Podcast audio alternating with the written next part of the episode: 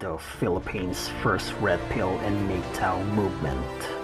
You are listening to the Red Pill PH podcast.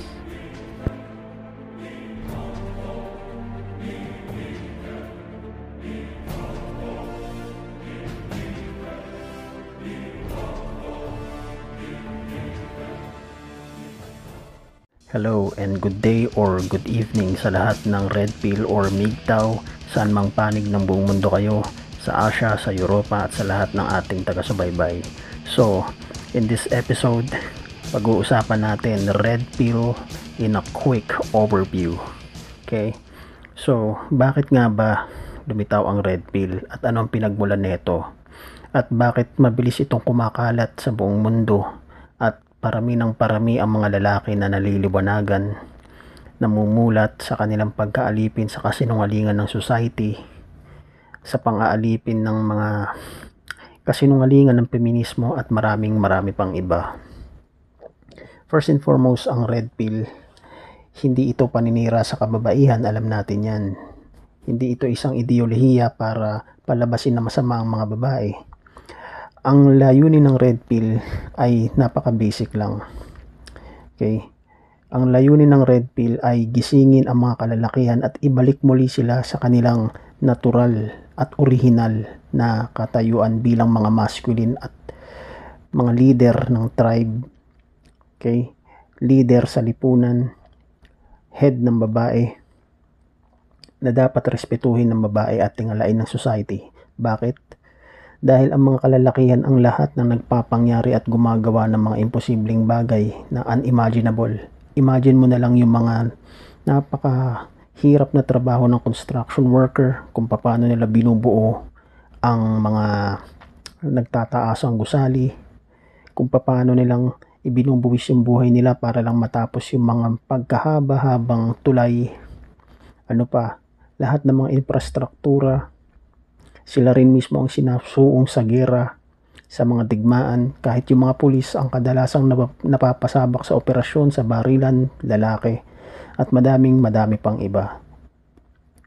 Pero nakakalungkot na ganun-ganun lang ang tingin sa atin ng mga babae at ganun lang ang pagtrato sa atin na parang lumalabas sa society na masama at rapist ang mga lalaki at ang mga babae ay aping-api at laging biktima at tinatanggalan ng human rights. Kaya makikita mo na nagsulputan yung mga maraming women's right. Pero sa aking pag-uobserba, habang unti-unti kaming namumulat sa katotohanan, walang sapat na dahilan para magpalabas ng magpalabas at gumawa ng gumawa ng maraming woman, women's right dahil kung titingnan mong society, lahat na nahalos ng rights ay nasa panig ng kababaihan. Protection, ano pa ba, mga programa para sa kanila, encouragement, empowerment para sa mga kababaihan.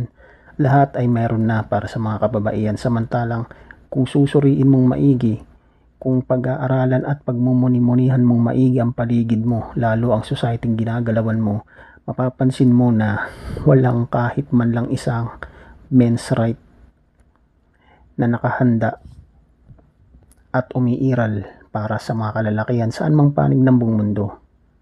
Ang katotohanan sa likod ng to ay de- expendable tayong mga lalaki o disposable. Ngayon, pag sinabi mo expendable, ito yung bagay na hanggat may pakinabang at magagamit pa, eh, pinapahalagahan. Subalit kung dumating yung time na wala nang silbi at hindi na kahit kailan magagamit, i-dispose na. So, ang katotohanan is yun talaga. Tayo ay mga disposable gender. Hindi kagaya ng prehistoric period na tayo, mga lalaki, ay mga leader ng tribo, leader ng pamilya, nire-respeto. Tayo ang naghahunting at tayo ang provider. Ngayon, kung mapapansin mo ang komunidad, ang society, lalaki na ang minamanipula. At kung wala ka ng pakinabang sa babae, kahit sa asawa mo, sa girlfriend mo, disposable ka at madali ka na lang nilang palitan. Ito mga bagay na papyaw pa lang at marami pa kayong matututunan dito sa podcast na to at marami pang mga misteryo at katotohanang mabubunyag sa inyo dito sa podcast na to. Ito ay isang episode lamang dito sa quick overview of Red Pill. So as mentioned, hindi nakadesign ang Red Pill para siraan at palabasing masama ang mga kababaihan. Ang layunin ng Red Pill ay gisingin ang mga kalalakihan sa kasinungalingan, pinapakalat at pinapakain sa kanila ng society at bumalik sila sa kanilang original na masculinity. Okay? Hindi kayo dapat minamanipulate ng mga kababaihan at dapat ginigin ninyo ang respect hindi lamang ng kababaihan kundi ang buong komunidad dahil kayo ay mga lalaki, kayo ay mga nation builder, kayo ay mga provider, kayo ay mga haligi ng tahanan, kayo ay mga tagapagtanggol ng babae. Hindi kayo dapat na minamanipula na lang. Okay? So I hope Iyan po na ipaliwanag natin ang kahulugan ng red pill at sana ay maliwanag ang lahat ng to sa inyo na hindi ito paninira sa kababaihan. Layunin lamang nito na gisingin at imulat ang lahat ng kalalakihan sa katotohanan, hindi magpalabas ng paninira sa kababaihan. Nagpapasalamat kami at umaasa kami na magkikita ulit tayo sa susunod na episode. Keep tuning here in the Red Pill PH podcast. the Philippines' first Red Pill and MGTOW movement. You are listening to the Red Pill PH podcast.